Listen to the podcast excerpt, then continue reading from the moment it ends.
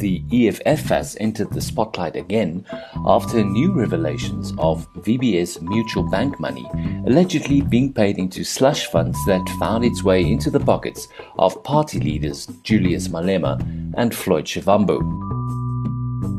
Some of the money was seemingly used to buy luxury brands such as Lacoste and Louis Vuitton. Louis Vuitton, Gucci, I've worn it before. I don't wear it now. I make no apology about it. I don't buy it with VBS money. I bought Louis Vuitton and Gucci before VBS. Anyone who voted for EFF and voted for me, they knew that I came to the EFF with Louis Vuitton and Gucci. It doesn't start now. It will not be stopped by politician van Wyk. It will never stop. No one can tell me what to wear and not to wear. At the same time, the party has again taken to the political stage to voice its displeasure with government's measures in dealing with the novel coronavirus. Malema said the EFF would no longer participate in President Cyril Ramaphosa's consultative meetings with political parties on government's response to the COVID 19 pandemic. They say taboo should not open, the club must not open and then you can buy alcohol and go and drink at home. You know what they've done? They've moved taboo from a regulated place into an unregulated place called home. There will not be peace. The abuse levels are going to increase. The levels of intolerance by neighbors is going to increase. You have just sent a mess into communities. And that's where we find ourselves this week on This Story, with the EFF taking to the politics stage again as a cloud of controversy hangs over its leadership's heads. I'm Rian Grobler, Senior Desk Reporter at News 24, and this is the third season of The Story. You're listening to The Story. It's a podcast by News 24.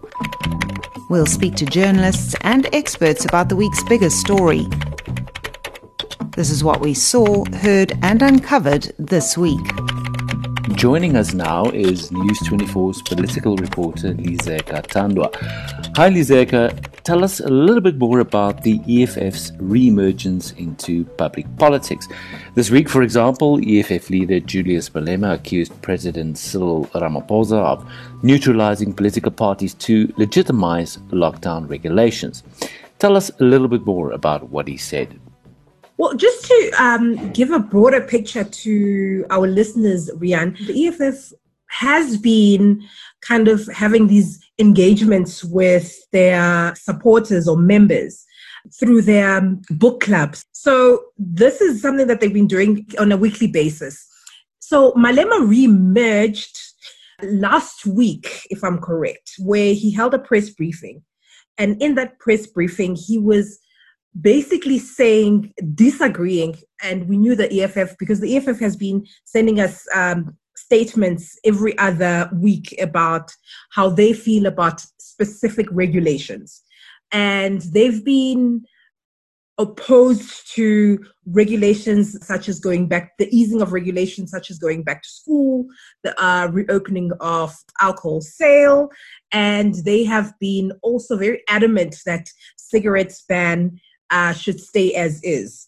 So this week, uh, following in the wake of George Floyd, the, the death of George Floyd, uh, the EFF decided to march to, which is in EFF fashion, they marched to the American embassy, the US embassy. And obviously, Malema does give very long speeches, as you know, Rian.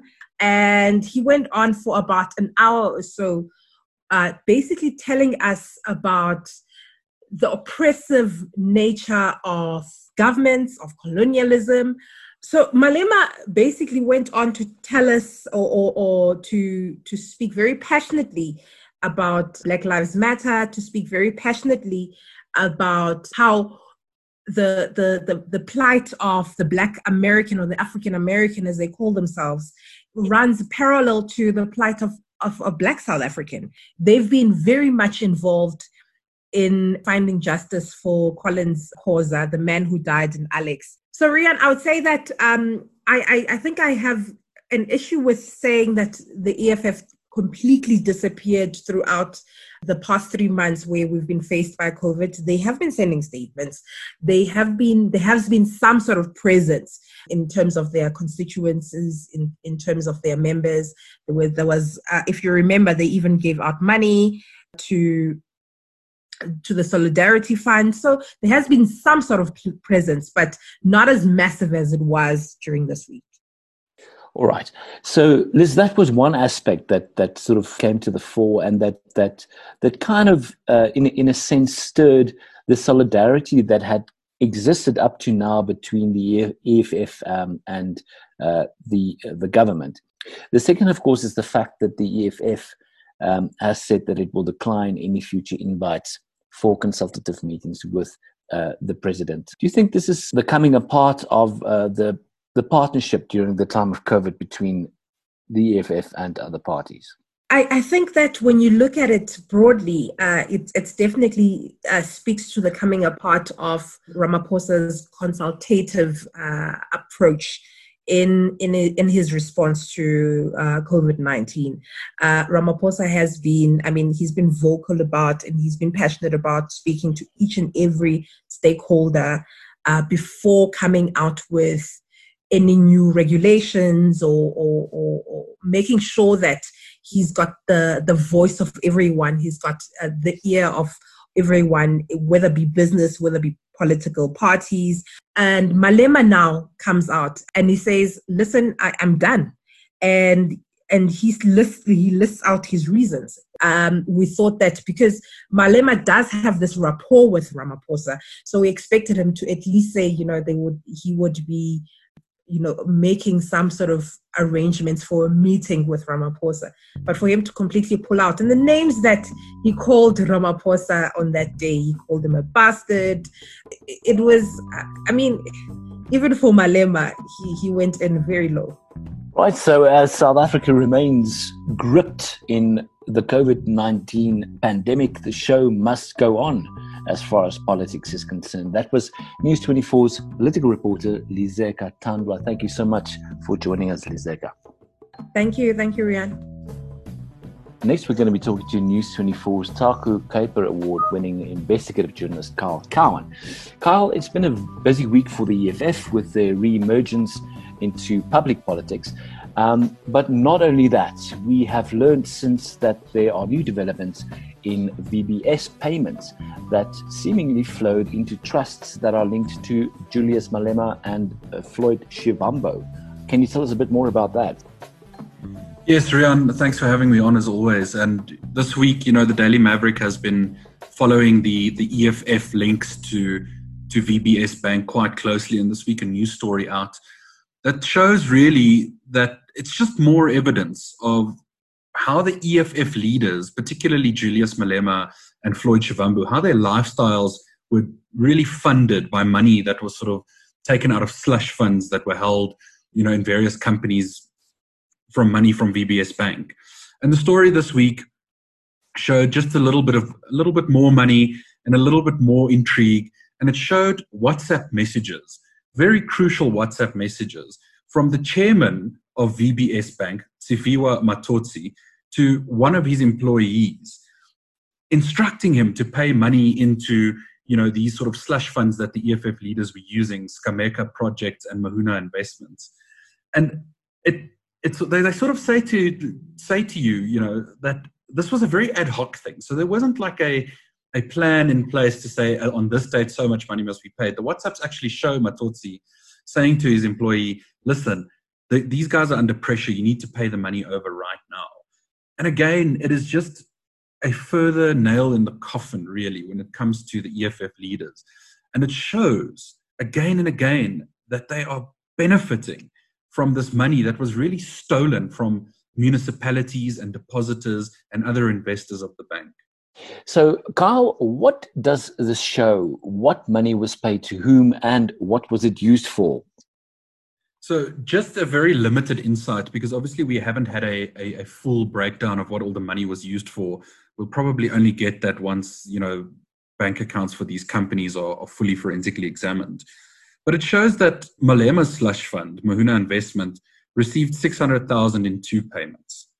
In the following days, it sent about 100,000 Rand to the EFF's bank account and paid over 100,000 Rand in travel costs, also seemingly for the EFF.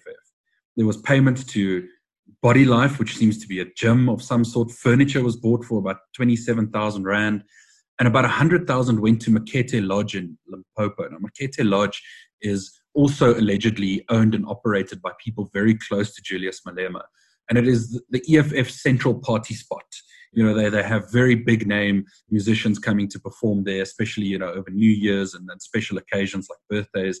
And they have massive parties there and the champagne flows and there's a pool and you know the DJ sets up a, on a platform over the pool, and it's and it's very you know it's it's very sort of Hollywood kind of you know party scenes, and then he also there's also purchases for for products from Lacoste and Louis Vuitton and liquor stores, and on Shivambu's side, because remember, this was never a, case of just Julius Malema getting money through his slush fund. It was also money that was going to Floyd Shivambu's slush fund. And previously, we know that money was spent on a house for his parents and all sorts of other expenses similar to those of Julius Malema's. But the most recent one, it shows there was 30,000 Rand spent on cutlery and bedding, whatever that means. All right. Kyle, so no outright denials on either of the social media pages or any threats of legal action. Now, the initial report, uh, the Great Bank Heist by advocate Terry Motau, was released in 2018 already. Uh, that completely um, blew open uh, all these uh, different allegations into fraud and corruption at VBS. Um, we know that nearly 2 billion rand was looted from the bank and more than 50 people benefited from that money. So, what has happened since then? What we do know, Rian, is that the NPA has been seized with this matter for some time. It has been on the desks of prosecutors for at least a year and a half now. We've been promised again and again that action is imminent, that arrests are coming, that asset seizures are going to be happening. But so far, it seems that there's been a delay and an understandable delay. To, to get an idea of the scope of the fraud that was committed, you really have to go back and read the entire report. It, it didn't happen in the space of a couple of days. It wasn't just a few million rand here and there. It was 2 billion over the space of years. And it took a long time for that fraud to happen. Equally, it will take an even longer time for prosecutions to take place and arrests to take place. We know that there is a connection between the vitriolic public statements that certain politicians have made in recent months in connection with the net tightening. They know that a storm is coming. And that is why we sort of see this renewed vigor in terms of you know, saying that, you know, the, the media is targeting us and the judiciary is all corrupt. And it's all leading up to a point. These politicians, particularly Julius Malema and Floyd Shivambu, know that it is almost inevitable that eventually they will end up in front of a court somewhere. But this wasn't a Hollywood style bank robbery. People didn't walk in with guns and balaclavas. This, this robbery was executed on laptops and cell phones you know and it takes a long time to piece that evidence together after the fact especially when you know that everybody you're talking to who was involved is probably lying they're probably trying to cover up their own tracks so we're at a point now where we're almost two years into lengthy investigations by forensic auditors and the police and, and you know prosecutor-driven uh, investigations by the police. So we hope that in the next couple of weeks that we will see some movement. Um, again, we've said this before, so I'm not placing much hope, but it sounds like this time we may start to see the the low hanging fruit, as it were, uh, starting to starting to be attacked. You know, what we won't see yet is we won't see the politically connected persons who benefited from VBS under the hammer anytime soon. And the reason for this is very simple. The prosecutors need to build as solid as possible case against someone like Julius Malema long before they even think about taking it to court. Right, that was uh, News 24's investigative journalist Kyle Cowan. As always, Kyle, thank you so much for your time. Thank you, Rian. And that's it from us this week. I am Rian Grobler, and our producer is Shante Schatz.